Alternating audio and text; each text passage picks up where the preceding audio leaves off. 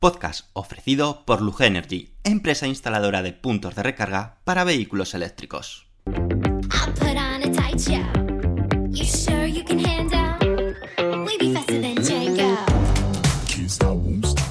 Bienvenidos al podcast de Somos Eléctricos. Yo soy Antonio Sánchez y te voy a acompañar durante los próximos 30-40 minutos que dura este podcast. El objetivo de este podcast es difundir y dar a conocer más sobre los vehículos eléctricos, energía sostenible y tecnología aplicada a los vehículos. El contenido del podcast contará inicialmente con tres apartados diferenciados. Por una parte, hablaremos de las noticias más destacadas ocurridas sobre vehículos eléctricos. Continuaremos con un apartado de Tesla, llamado Espacio Tesla, donde te hablaremos de curiosidades y experiencia de uso de un Tesla.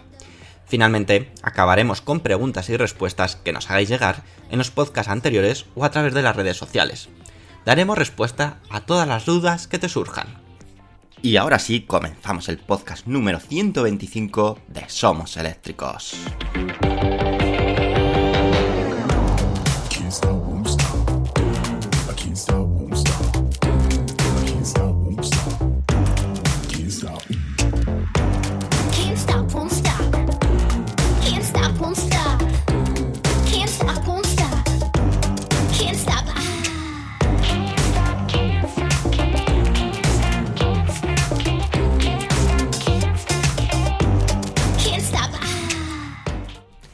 Muy buenas y bienvenidos como todas las semanas a vuestra casa, al podcast oficial de somoseléctricos.com.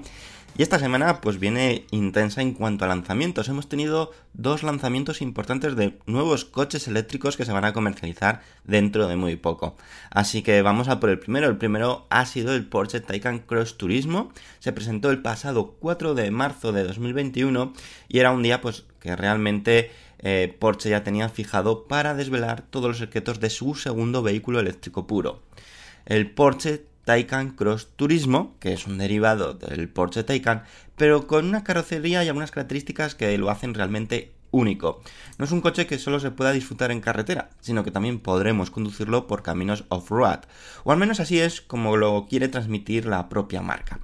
Además, gracias al diseño de su carrocería, también contaremos con mayor espacio en el interior, especialmente en la parte trasera del vehículo, ya que el techo pues tiene una caída totalmente distinta a la del Porsche Taycan, por lo tanto vamos a tener más espacio tanto en las plazas traseras como en los maleteros.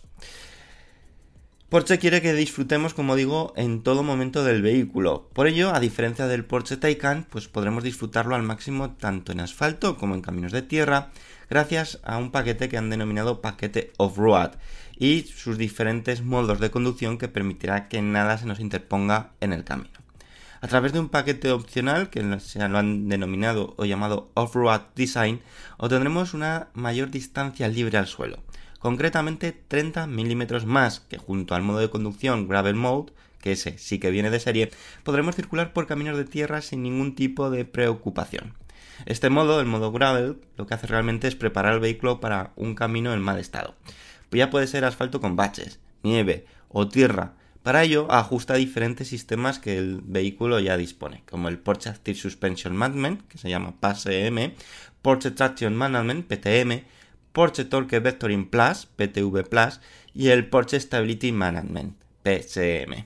Citar, eso sí, es importante, que todas las versiones del Porsche Taycan Cross Turismo vienen de serie con tracción total y suspensión neumática adaptable en altura, algo que es realmente útil pues, para poder controlar el vehículo en esos momentos que digamos, pues queremos subir un poquito más esa, esa distancia al suelo porque tenemos un badén, tenemos un bache muy grande y no queremos dañar el suelo del vehículo. O si vamos por autopista o autovía, pues para mejorar la eficiencia, pues vamos a ponerlo lo más bajo posible que permita esta suspensión adaptable en altura.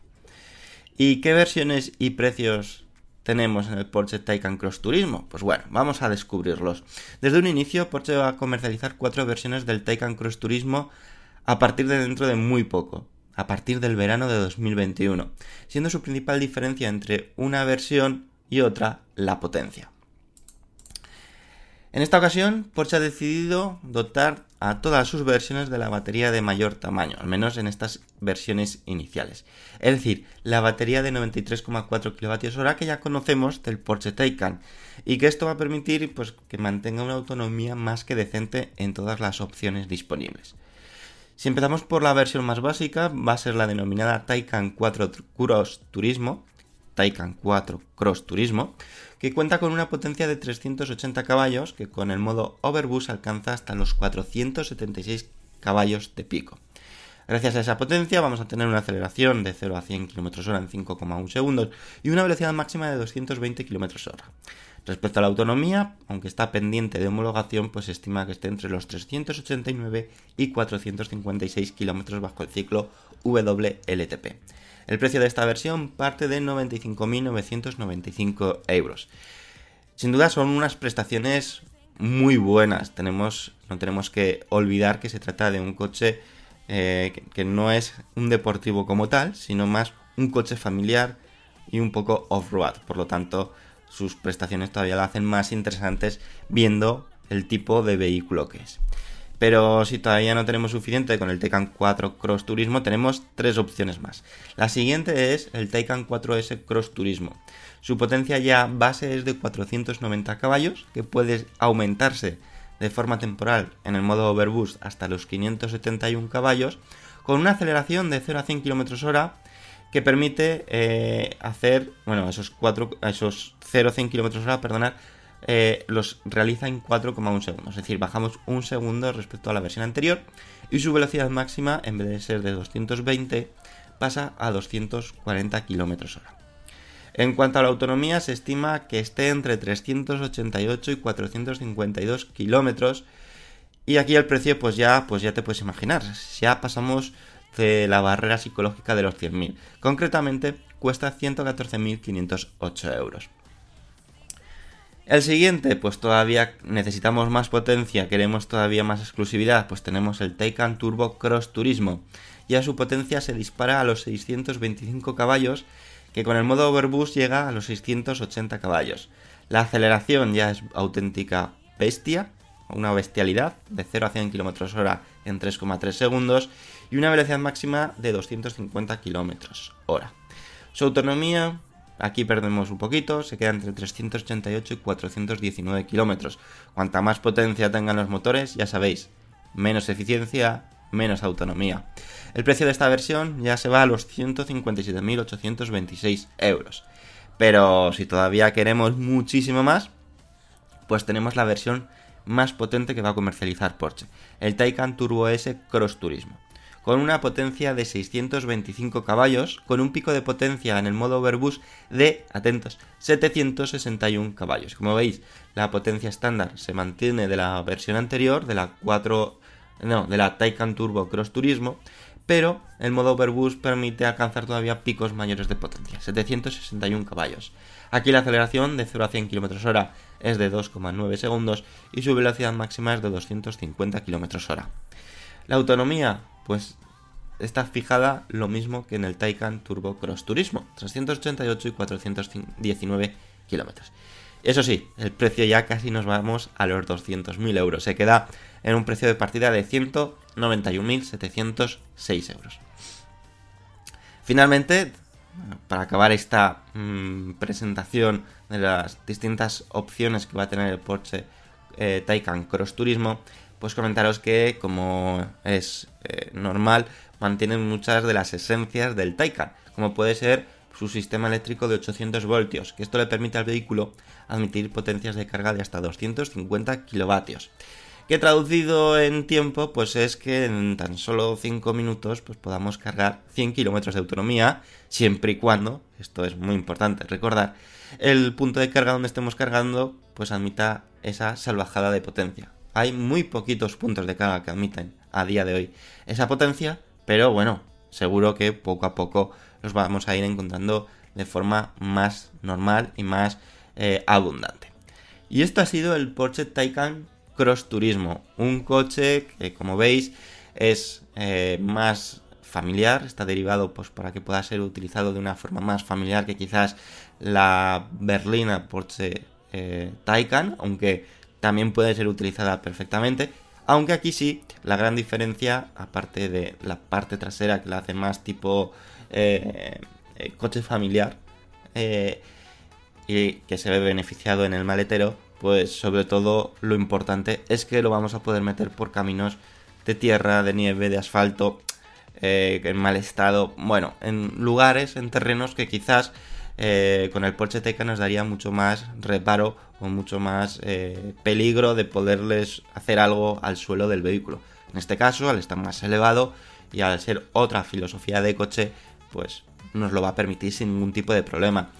Eso sí, eh, como veis, potencia no le va a faltar. Es decir, potencia en este caso mantiene también esencia Porsche. Deportividad pura y dura, eso sí, de forma totalmente eléctrica. Y ahora, pues después de conocer todos los detalles del Porsche Taycan Cross Turismo, ¿qué os parece? Pues como os he dicho, esta semana ha sido de presentaciones. Tenemos otra presentación de otro vehículo. En este caso es del Volvo C40 Richel. Así que te voy a dar todos los detalles, pues ahora, en unos segundos.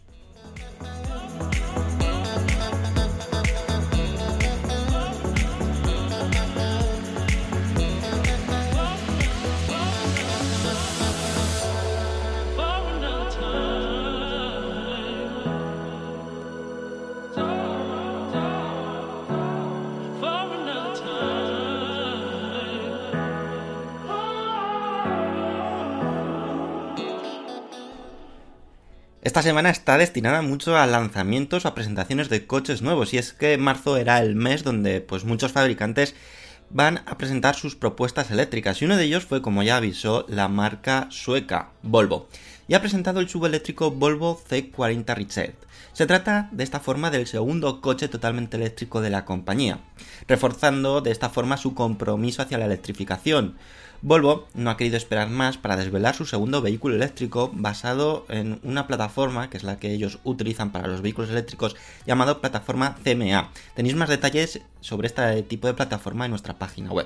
El Volvo C40 Richard es el primer modelo de la compañía en ser diseñado como un eléctrico puro. ¿Por qué decimos eso?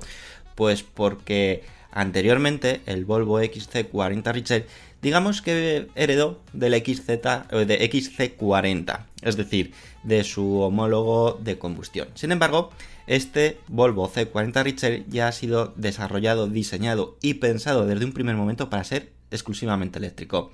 El director de tecnología, Henrik Green, dijo lo siguiente sobre este vehículo. El C40 Richard representa el futuro de Volvo y muestra hacia dónde vamos. Es totalmente eléctrico, se ofrece solo en línea con un cómodo paquete de cuidados y estará disponible para una entrega rápida. Conseguir un nuevo Volvo nunca fue tan atractivo. Esto es lo que dijo el director de tecnología Henry Green. Y hay unos detalles que, que os vamos a comentar más adelante. Y sí, has escuchado bien. El Volvo, el Volvo C40 Richard solo va a estar disponible para su compra de forma online. Eh, además, con el objetivo de simplificar las opciones a elegir, indican que cuando se adquiera el vehículo vendrá con un paquete que incluye una serie de elementos como el servicio, garantía, asistencia en carretera, así como el seguro y opciones de carga en casa. Es decir, van a ofrecer un servicio global de todo lo que se necesita a la hora de adquirir un coche y de esta forma no tenerse que preocupar de absolutamente nada. Pero lo importante es que Volvo va a lanzar o está lanzando una iniciativa de que determinados modelos, determinados coches, solamente se van a poder comprar de forma online. Y esto os sonará muchísimo, os sonará muchísimo de otros fabricantes que han empezado a hacerlo y hay uno que destaca sobre todo de ellos porque fue el primero que realmente eh, puso esta semillita o esta forma de comercializar online que fue Tesla que en su momento pues todos pensábamos o todos decíamos que estaban locos, cómo no iban a tener un concesionario, cómo iban a vender los coches a través de internet, que era una locura. Pues bueno, parece ser que esa locura poco a poco les están dando la razón a todos. Se permite reducir muchísimos costes y que el proceso de comprar un coche sea mucho más sencillo. Eh, podéis pensar a lo mejor algunos de, ya, pero es que a mí me gusta ver antes un coche antes de comprarlo, probarlo. Bueno, mm, Tesla y seguramente Volvo también va a ofrecer esos servicios, esas posibilidades. Habrá pequeñas tiendas donde podrás concertar una cita y podrás ver el coche, el que te vas a comprar, pero el proceso como tal se hará a través de Internet. Y habrá otros muchos que directamente ya conocen muchísima información sobre los coches eléctricos o sobre ese modelo en concreto, que gracias a internet y a los distintos medios que estamos, pues vamos informando pues de la mejor forma posible, que tienen ya tanta información que es que no es ni, ni necesario verlo. Así que irán directamente a la página web e irán a comprar un coche. Probablemente muchos de vosotros, pues a lo mejor si tenéis un Tesla, ni lo habéis visto cuando lo comprasteis, directamente lo encargasteis en la página web de Tesla. Si es así, pues me encantaría conocer vuestra opinión y que lo podamos compartir la próxima semana. Así que dejadlo si es así en los comentarios del podcast en iBox. Y volviendo un poco a este Volvo C40 Richard, me he desviado un poco, pero creo que era algo importante que teníamos que detallar y que es algo que se está eh, moviendo también dentro del sector de la automoción, como es la forma de comercializar los vehículos. Este Volvo C40 Richard va a montar dos motores eléctricos, es decir, uno en el eje delantero y otro en el trasero, y que estará alimentado por una batería de 78 kWh que puede cargarse hasta el 80% en tan solo 40 minutos. Ofrece una autonomía de unos 420 kilómetros y se espera que mejore con el tiempo mediante actualizaciones de software de forma remota, es decir, vía OTA. Es algo que, como estáis viendo, está siendo algo que se está promoviendo muchísimo. Volkswagen, y hago otro pequeño inciso, es que no me quiero... Ha habido tantas noticias tan interesantes, tan importantes, que no me quiero dejar nada. Y, aunque hagamos esa, esa pequeña eh, KitKat, pues lo, comentemos. Volkswagen ya ha anunciado que a partir de, del verano pues va a empezar cada tres meses a lanzar actualizaciones de sus modelos eléctricos del ID3 y ID4. Eh, actualizaciones vía OTA, es decir, sin necesidad de forma remota de tener que ir a un taller, aunque sí que es cierto que la primera actualización para actualizar a la versión 2.1, creo recordar del software, sí que habrá que ir a taller, pero todos los eh, coches nuevos que ya están saliendo de fábrica pues ya van con ese software, por lo tanto esos ya no tendrían que pasar por taller. Y volviendo otra vez al Volvo C40 Richard, pues comentaros que se trata de un sub más bajo, con nuevo diseño frontal y equipado con los faros con tecnología de píxeles de última generación. En el interior nos encontramos con una posición de conducción alta, y además hay que destacar que se trata del primer modelo de Volvo que no tiene cuero. Es algo que Volvo siempre ha puesto en sus vehículos y en esta ocasión pues va a apostar también por otros materiales como puede ser la tela, que en algunos casos pues es más beneficioso. Respecto a la tecnología que equipa, al igual que el XC40 Richard, que es el SUV que está actualmente eh, a la venta, el C40 Richard viene con un sistema de eh, infoentretenimiento desarrollado conjuntamente con Google y basado en el sistema operativo Android.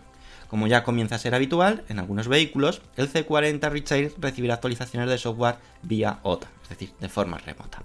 El Volvo C40 Richard entrará en producción este mismo otoño y se fabricará junto al XC40 Richard en la planta de Volvo que tiene ubicada en Bélgica, concretamente en Gante. Desde Volvo ya miran hacia los próximos vehículos eléctricos que le seguirán, con el objetivo de que para 2025 el 50% de su volumen de ventas mundial, es decir, mundial, consistirá en coches totalmente eléctricos. Y el resto de ese 50% restante hasta el 100% de vehículos híbridos pero ya han puesto también otra fecha muy importante en su calendario y es que para 2030 Volvo tiene previsto que todos los coches que vendan sean puramente eléctricos. Por lo tanto, se suma Volvo a pues a digamos a la moda o los anuncios que hemos estado viendo últimamente de muchos fabricantes donde están poniendo fecha de fin a los coches de combustión. Por lo tanto, son fechas que ya muy poquitos años vamos a ver cómo, cómo va evolucionando todo esto.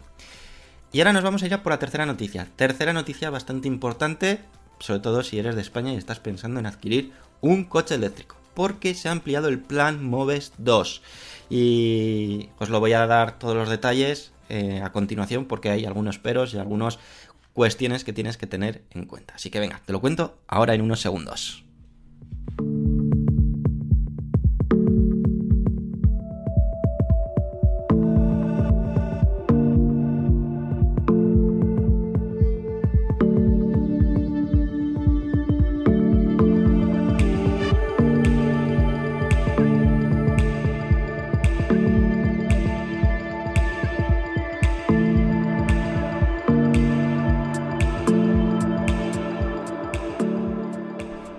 Pues estamos de enhorabuena. Se amplía el plan Moves 2 con 20 millones de euros a determinadas comunidades autónomas, no a todas, solamente a las que agotaron el presupuesto.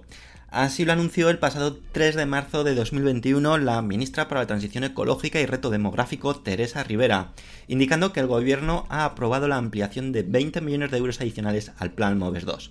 Aunque en esta ocasión, estos 20 millones de euros, como decimos, irán destinados exclusivamente para aquellas comunidades autónomas que ya han gastado todo el presupuesto asignado. Y en parte tiene sentido, porque ¿para qué vas a dotar a otras comunidades que ya eh, tienen todavía presupuesto y pueden gastarlo en ayudas y no beneficiar, por ejemplo, a aquellas que por motivo que sea han gastado el presupuesto. Esta nueva asignación quedará de la siguiente forma y estas serán las comunidades autónomas que van a recibir la ayuda. Para empezar, la comunidad valenciana contará con 4 millones de euros. Esto supone que se suman a los 10,6 millones que ya recibió inicialmente y que ya se agotaron. También Madrid recibirá pues una ayuda con 7,5 millones de euros, Cataluña será con 5 millones de euros y Aragón, bueno, queda otra más, Aragón 2,5 millones de euros y finalmente Navarra aumentará su presupuesto para el plan MOVES 2 con 830.000 euros adicionales. Como veis, solamente son estas comunidades las que amplían las ayudas y que de nuevo, pues digamos, es un nuevo empujón pues para, para los ciudadanos de, de, de, estas comunidades autónomas a poder seguir aprovechándose del plan MOVES. El actual plan MOVES 2, que sigue estando vigente, fue dotado inicialmente con 100 millones de euros, cifra que finalmente ha ascendido pues con estos 20 millones de euros adicionales eh, a 120 millones, tras sumar, como decimos, estos 20 millones extra. Estas ayudas están destinadas especialmente a la adquisición de coches eh, eléctricos o poco contaminantes, como decimos generalmente los coches eléctricos, aunque también entran en juego eh, híbridos híbridos enchufables, pudiendo alcanzar en hasta un total de 5.500 euros de ayuda directa más, bueno, directa, que puede solicitar 5.500 euros de ayuda más 1.000 euros de descuento que lo realiza directamente el fabricante. En un principio, dentro de los próximos meses, también debería de confirmarse ya el plan MOVES 3 que sustituirá al actual con importantes novedades respecto a los vehículos que se podrán acoger a las ayudas y especialmente la cuantía total de la ayuda para que puedan ser aprovechadas por muchas más personas. El presupuesto asignado se multiplicará en un principio por 4, siendo inicialmente de 400 millones de euros, aunque también se ha comentado que podría ampliarse hasta los 800 millones de euros, es decir, duplicarse a lo que ya estaba inicialmente planificado de los 400 millones de euros. Por el momento no hay muchos más detalles al respecto, pero en Somos Eléctricos, tanto en nuestra página web como en redes sociales y en el podcast, en cuanto sepamos más sobre el Plan Moves 3 o Plan Moves 2021, os lo comunicaremos. Eh, es algo muy positivo, pero sí que me, me, resulta curioso que a pesar de que haberse destinado 100 millones de euros de ayuda en to todas las comunidades autónomas de, de España, solamente sean 5 comunidades autónomas las que han consumido esas ayudas. El resto todavía tiene fondos para gastar. Entonces, eh, está muy bien que en el plan MOVES yo soy, vamos, partidario de que se aumenten esas ayudas eh, a 400 millones de euros o incluso a 800 millones de euros, pero a lo mejor el reparto tiene que ser de forma distinta, porque eh, si hay comunidades autónomas que con lo que les haya correspondido de los 100 millones de euros no lo han gastado, eh, pues imaginaros con 400 millones o 800 millones de euros, porque en un principio el Plan MOVES 2021, el Plan MOVES 3, la idea no es ampliar eh, la cuantía, es decir, esos 6.500 euros de ayuda que pasase, por ejemplo, a ser 10.000 euros de ayuda, que puede ser, sino el objetivo es poder llegar a que esas ayudas lleguen a muchísima más gente.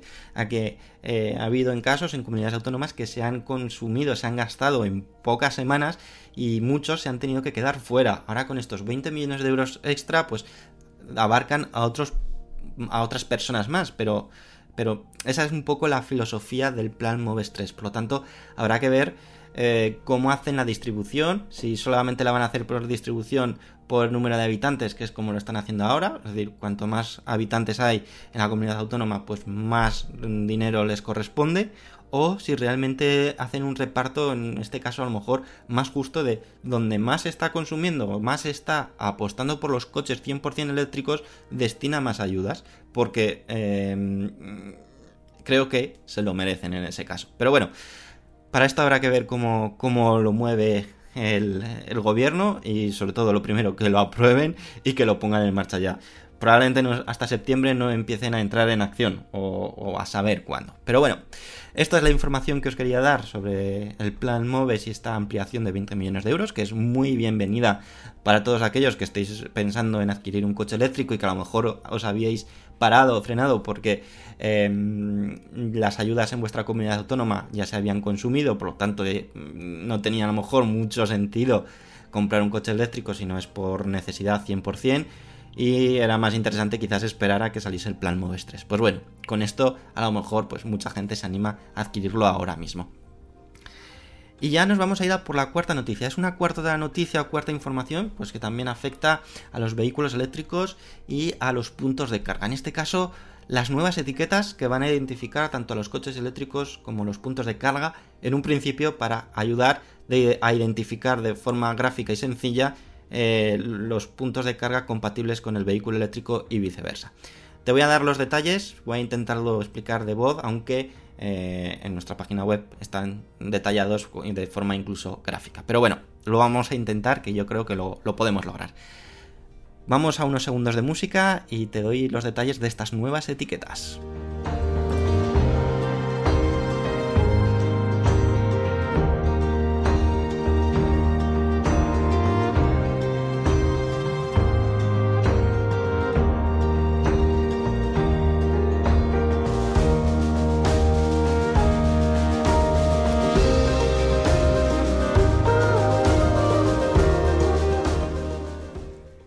Con el objetivo de clarificar y ayudar a los usuarios de coches eléctricos, el próximo 20 de marzo de 2021, es decir, dentro de nada, se utilizarán unas etiquetas que mostrarán información, en teoría útil, sobre las diferentes posibilidades de carga de un vehículo en un punto de carga. De esta forma se pretende que el usuario no tenga dudas de seleccionar la carga correcta en cada punto de carga para su vehículo eléctrico. Por ello, las nuevas etiquetas que estarán puestas tanto en el coche eléctrico como en el punto de carga mostrarán mediante gráficos e imágenes las opciones de cargas válidas entre ambos. Además, algo muy importante es que esta medida se realiza de forma global para todos los 27 países que forman la Unión Europea.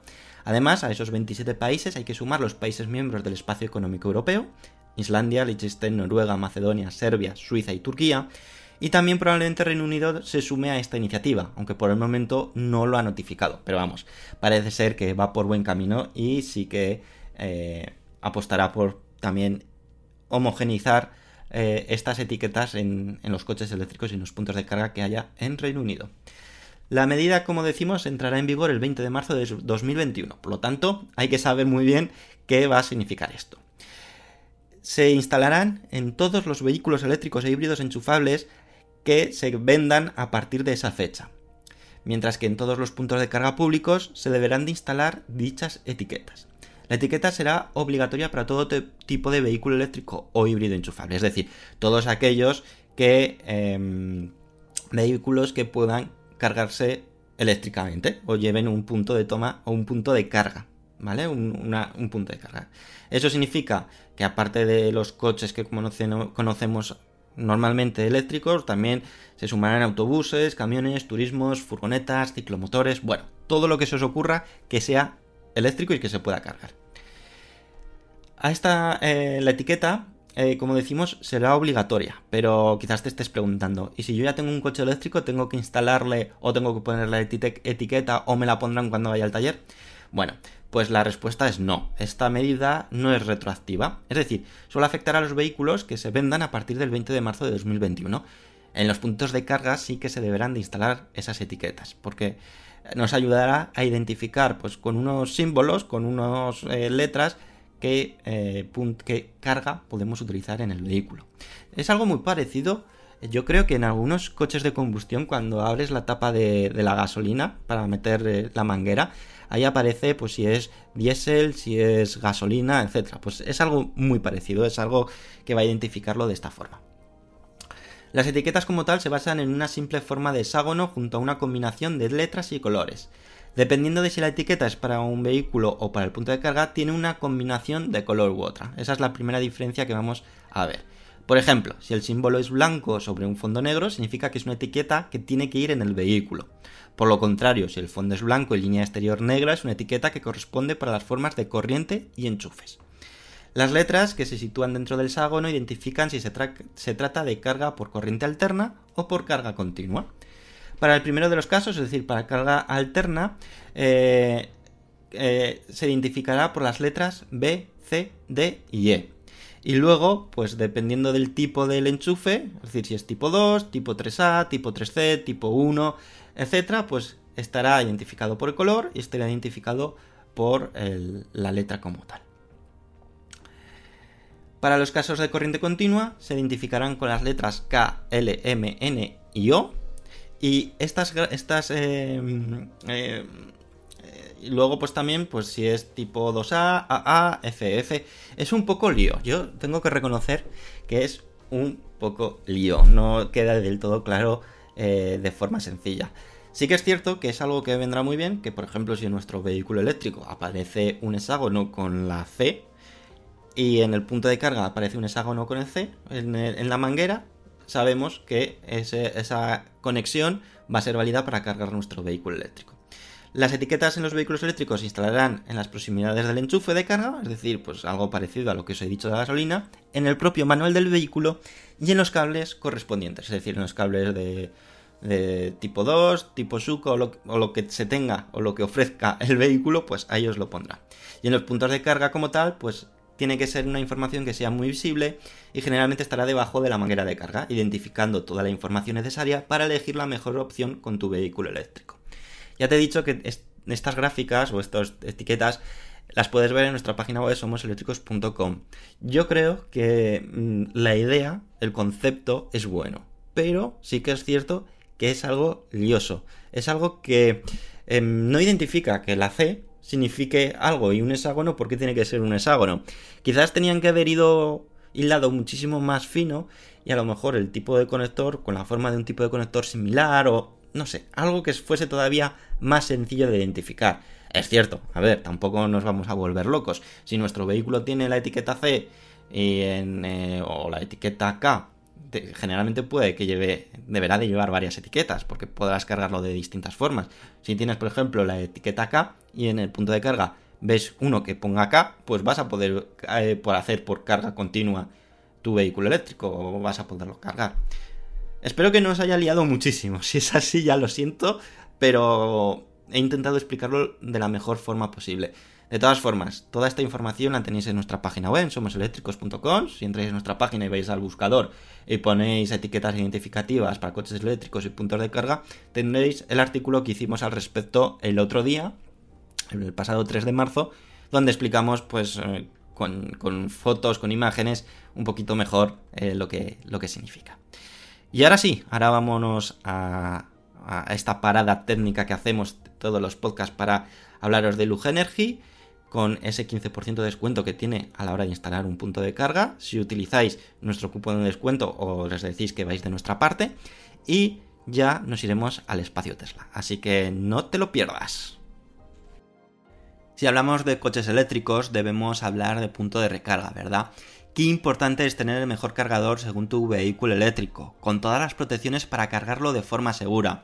Aquí debemos hacer mención especial a Lug Energy, nuestra empresa de confianza especializada en la instalación de puntos de recarga en garajes privados y comunitarios. Han instalado, atentos, más de 7.000 cargadores en España en los últimos 8 años. Por lo tanto, experiencia y casos tienen de sobra para que puedan cubrir todas tus necesidades. ¿Y por qué? ¿Por qué confiamos o por qué os recomiendo Lug Energy? Porque visitan tu garaje de forma totalmente gratuita, te asesoran y gestionan todas las ayudas en el caso de que haya ayudas.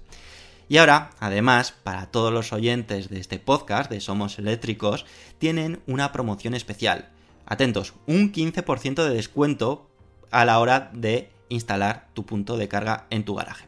Solo tienes que entrar en la siguiente web o en la siguiente dirección, que también os lo vamos a dejar en la eh, descripción del podcast para que no tengas ninguna duda, pero es lugenergy.com barra somos eléctricos.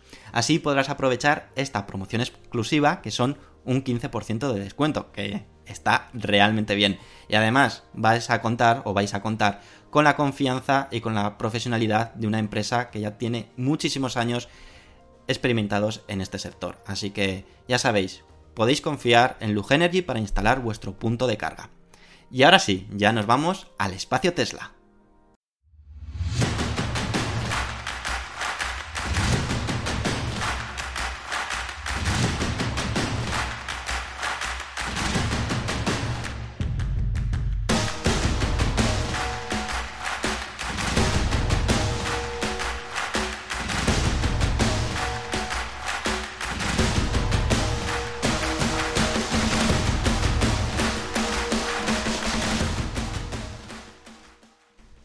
Y llegamos al espacio Tesla. Esta semana os quiero hablar de la opción de suscripción al Full Self, full self Driving de eh, Tesla. Y es que está más cerca que nunca.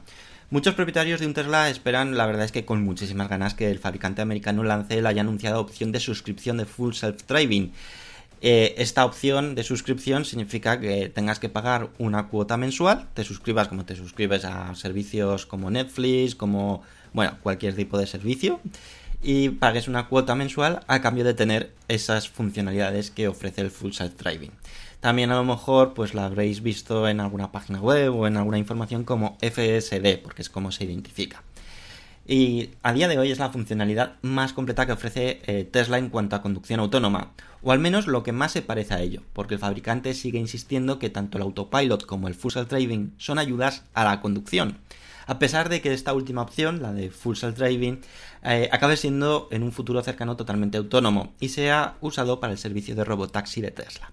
De nuevo Tesla o Elon Musk eh, ya ha puesto fecha a que creen que para finales de este 2021 el full self driving pueda tener eh, ya prestaciones de conducción autónoma de nivel 5, es decir, máxima conducción autónoma, donde ya incluso pues no sería ni necesario que eh, alguien fuese en el vehículo para que el vehículo fuese moviéndose de forma totalmente autónoma. Inicialmente el lanzamiento de poder suscribir mensualmente a tener el Full Self Driving, y es que lo hemos comentado en alguna otra ocasión en otros podcasts, iba a ser para finales de 2020. Más tarde se, se pospuso a principios de 2021 y ahora pues Elon Musk a través de Twitter ha dicho pues que casi con total seguridad lo tendremos disponible para el segundo trimestre de 2021. Es decir, esto significa que o estará en abril o en mayo o en junio. Yo apuesto más hacia junio, ya que ha dicho trimestre pues tirando para largo. Actualmente adquirir el paquete de Full Self Driving en España eh, pues al comprar el vehículo tiene un coste, que son unos 7.500 euros, y si lo adquieres después de adquirir el coche, que también te lo permiten, tiene un precio algo superior. Creo que son de 8.000 y pico euros, si no recuerdo mal. Es que no lo sé exactamente y tampoco lo puedo mirar porque eh, en el Tesla que, te, que, que tenemos, pues está, lo tenemos con el autopilot avanzado. Por lo tanto, pasar al full self driving tiene un coste de 3.000 y algo euros en vez de los 8.000 y pico o 10.000 euros que supone adquirirlo por completo. Y la verdad, es un sobrecoste que a mucha gente le echa atrás gastarse ese dinero para determinadas funciones que además en, en, Europa y especialmente en España, pues muchas de ellas están capadas. Quizás en Estados Unidos tiene pues más sentido. Ya hemos visto pues un montón de vídeos que os hemos publicado en nuestra página web lo bien que funciona la beta del Full Self Driving y eso que se trata de una beta. Por ello, esta opción de suscripción pues podrá ser una gran solución para muchos usuarios, pues que quieran tener todas las funcionalidades del Full Self Driving, pero sin tener que pasar por caja de unos 8.000 y pico euros, sino pues ir pagando una cuota y cuando lo puedas, pues lo pruebas, que te convence, genial, que no te convence, pues eh, te, te, te das de baja y ya está, y en tu vehículo dejará de tener esas funcionalidades o para determinadas ocasiones y ya está, y tan felices. Por lo tanto, pues creo que puede ser una gran solución para muchos usuarios de un Tesla, pues que no quieran gastarse ese dinero de forma inicial y que encima, pues lo que digo, a lo mejor luego dicen, pues menudas funcionalidades, tampoco son para tanto. Y como ya hemos comentado, en Europa está mucho más eh, es mucho más restrictivo utilizar estas funcionalidades porque no están, digamos, homologadas. En Estados Unidos, pues es mucho más sencillo y donde Tesla, pues, inicia siempre, pues, todas las pruebas, como, como es lógico, es una empresa americana y primero hace todas las pruebas en Estados Unidos. Es cierto que Elon Musk pues siempre ha estado más a favor de adquirir el paquete Full Self Driving en vez de la opción de suscripción. Muchas veces le hemos escuchado decir que a la larga el coste se amortiza y que eh, el Full Self Driving pues va a ir aumentando de funcionalidades y de opciones. Por lo tanto, digamos que lo llama como una inversión. Pero bueno, esa es su opinión y los demás pues podemos tener una opinión totalmente distinta. Por el momento Tesla no ha hecho público el precio de la suscripción del Full Self Driving para sus vehículos, pero todo apunta pues que no será un servicio de suscripción realmente barato. Todos están apuntando que su coste será superior o levemente superior a los 100 dólares. ¿Y qué lleva el Full Self Driving? Os estaréis preguntando. Pues bueno, mira, llevar estas, estas funcionalidades, navegar en piloto automático, cambio de carril automático, la opción de autopark, que aparque automáticamente el coche, el modo de convocar, también en, en inglés Summon lo llaman, eh, el ordenador para funciones de conducción autónoma y el control de semáforos y señales de alto. Eso es lo que tendrías a día de hoy con si tienes el Full Self Driving. A todas estas funcionalidades pues se irán sumando más opciones y que funcionen todavía muchísimo mejor.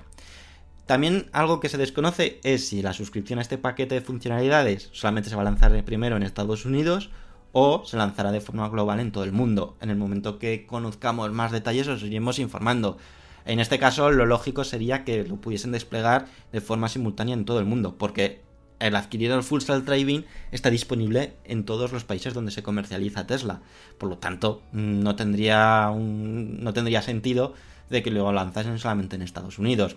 Quizás a lo mejor primero en Estados Unidos para ver la aceptación y luego en otros países antes de quemar las naves o quemar la opción. Pues eso a lo mejor, pero yo creo que en este caso podremos tenerlo en un lanzamiento global. Y esto era lo que os quería comentar en el espacio Tesla. Tampoco me he enrollado en esta ocasión en exceso, porque la verdad es que este podcast ha venido cargadito de mucha información y muy útil, como presentaciones del Porsche Taycan Cross Turismo, del Volvo C40, del Plan Moves. Bueno, ah, creo que hemos sido servidos. Y ahora, como siempre, antes de despedirnos, pues vamos a ver qué habéis dejado en el anterior podcast. Así que vamos a ello.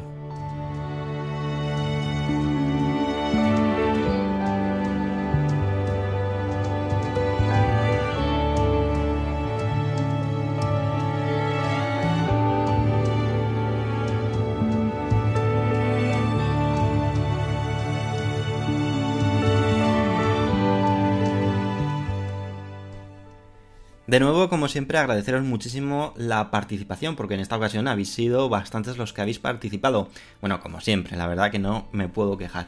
Potro de Ara ha sido el primero que nos dice, hola Antonio, me gustaría saber cuánto carga la batería en una hora, por ejemplo, el Hyundai Ioniq con sus paneles solares. No sé si habrá información de ello, porque a lo mejor depende de lo que cueste, no vale la pena. Pero es una gran idea.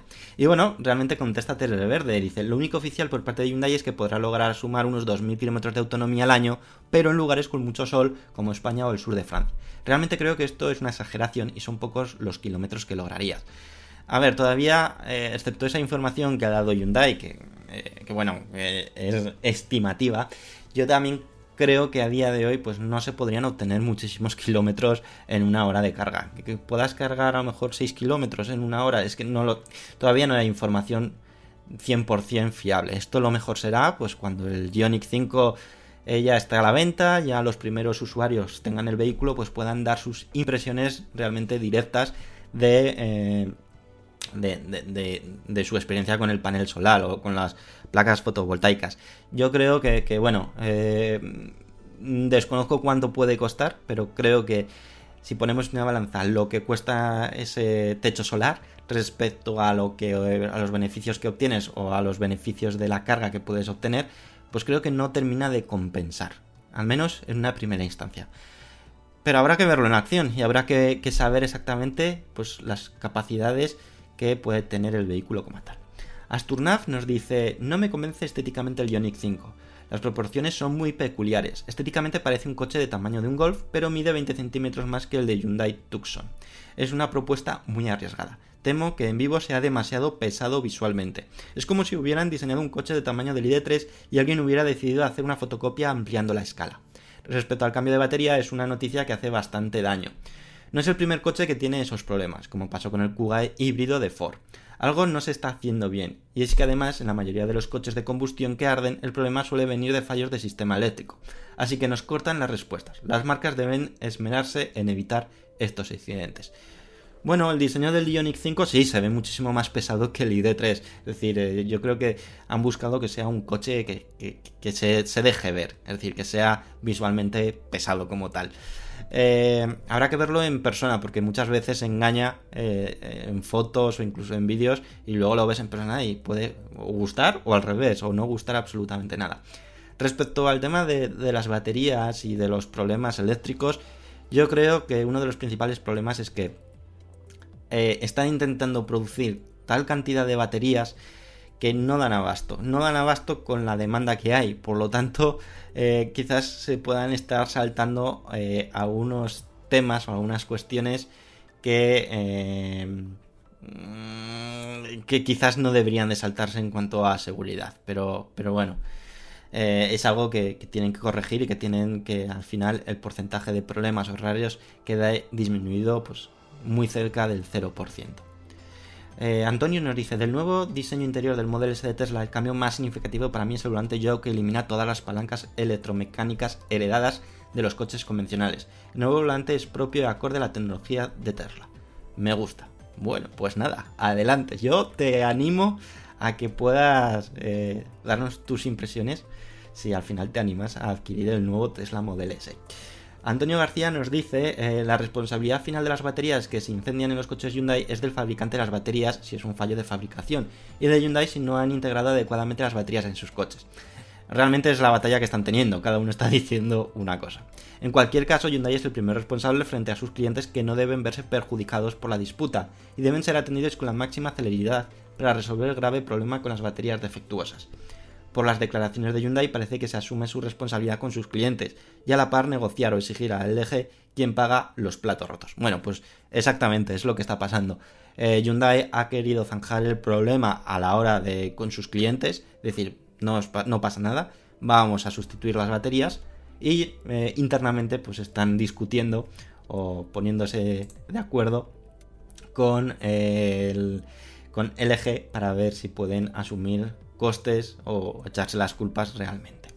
María Pilar Alonso Luzano nos dice referente a la parada de producción de Tesla por falta de suministro de los proveedores es el riesgo que se corre a fabricar con el método Just Time, justo a tiempo, que ideó Toyota y que hoy practica la mayoría de empresas en el mundo con mucho éxito, a pesar de los posibles contratiempos cuando se rompen de forma alarmante los stock.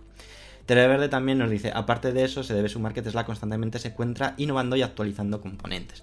Es cierto, cada vez eh, las eh, fábricas tienen menos stock, eh, tienen menos materias primas almacenadas, sino que van sobre la marcha o lo tienen muy bien calibrado, muy bien coordinado para que ese, ese tema de rotura de stock no se produzca. Pero cuando vienen estas cosas, pues suele, suele pasar. Verde nos dice, el hecho de que Tesla daba, de- eh, deba aumentar la producción del Model S me parece una gran noticia para sus cifras de ventas, ya que este vehículo reporta mayores márgenes de ganancia para Tesla. Con respecto a la baja autonomía del nuevo Ioniq 5, pienso que están tomando precauciones por lo sucedido con los últimos incendios, bajando la capacidad total de carga de sus baterías. Excelente podcast y un abrazo desde Paraguay. Puede ser, puede ser una de las medidas por lo que nos sorprendió tanto eh, esa, eh, esa, esa autonomía del Ioniq 5 cuando esperábamos una autonomía bastante más elevada, pues que a lo mejor digan, bueno, vamos a dejar, aunque la batería esté ahí, eh, esté la carga, pero vamos a recortar o vamos a evitar eh, posibles problemas. Potro de Aral nos dice también que te recomiendo que escuches este audio de iBox. Se irá el petróleo por las nubes y nos deja el enlace. Así si que queréis, aparte de que yo lo escucharé porque creo que puede ser muy interesante, también os lo dejo, o bueno, está disponible en el propio comentario, el enlace, para que lo podáis escuchar. Y finalmente Francisco José López nos dice, hola, gran podcast como siempre, estoy convencido de que los coches eléctricos en general aún tienen que mejorar en autonomía real y precio. Lo ideal sería de 600.000 kilómetros de autonomía, ah no, 600k de autonomía real y se cargarán en 10 minutos. Entonces ya sí que cambiaría de vehículo. Gracias y seguiré así. Bueno, creo que significa que sería de 600 kilómetros. Ah, vale, 600 kilómetros de autonomía real y se cargarán en 10 minutos. Bueno, pues Francisco José, yo creo que se está más o menos cerca de alcanzar esos 600 kilómetros de autonomía real. Algunos vehículos, yo creo que en este 2021 lo van a lograr. Veremos a ver a qué precios. Y el tema de las cargas, pues irán mejorando, pues están mejorando rápidamente. Así que yo creo que. ¿Qué ponemos? ¿Un año? ¿Un año, dos años para conseguir ese objetivo? Yo creo que es posible. Y ya solamente me queda agradeceros a todas las personas que habéis dado me gusta, que como siempre sois muchísimas y se agradece de corazón. Habéis sido Cuello, Propergoles, Daniel Eñe, Francisco José López, Altibeni, Loberco, Zen, Antonio López Medina, Rafael Ruiz Sempere, Telmo Romero, Goku, Mentalo, Televerde, David Mauri Ortuño, Paenca, Asturnaz, Antonio García, José Manuel García Vázquez, Antonio, Gevi04, Luis de Lugo, Antón Paz, Pepe28, Abel, Walsac, Satanamir, Yayo Fernández, Centro Internet BDS, Joaquín, Sondicacero, Cristian25, Javier Rodríguez Delgado, Tirsovic, Caníbal, Emilio J. Fernández Rey, Planchu, Raunet, Meneplar Solózano, Potro del Real, José Ramón Iguiñiz, Salore, Rafa Hernández Domenech y Eloy Asensio. Muchísimas, muchísimas gracias como siempre. Y ya solamente me queda despedirme y eh, desearos una feliz semana. Y ya como siempre decimos, la próxima semana estaremos de nuevo con otra entrega del podcast, igual o más interesante que esta. Así que os espero y nos esperamos mutuamente, ¿de acuerdo? Lo dicho, pasar una excelente semana. Hasta luego amigos. Adiós.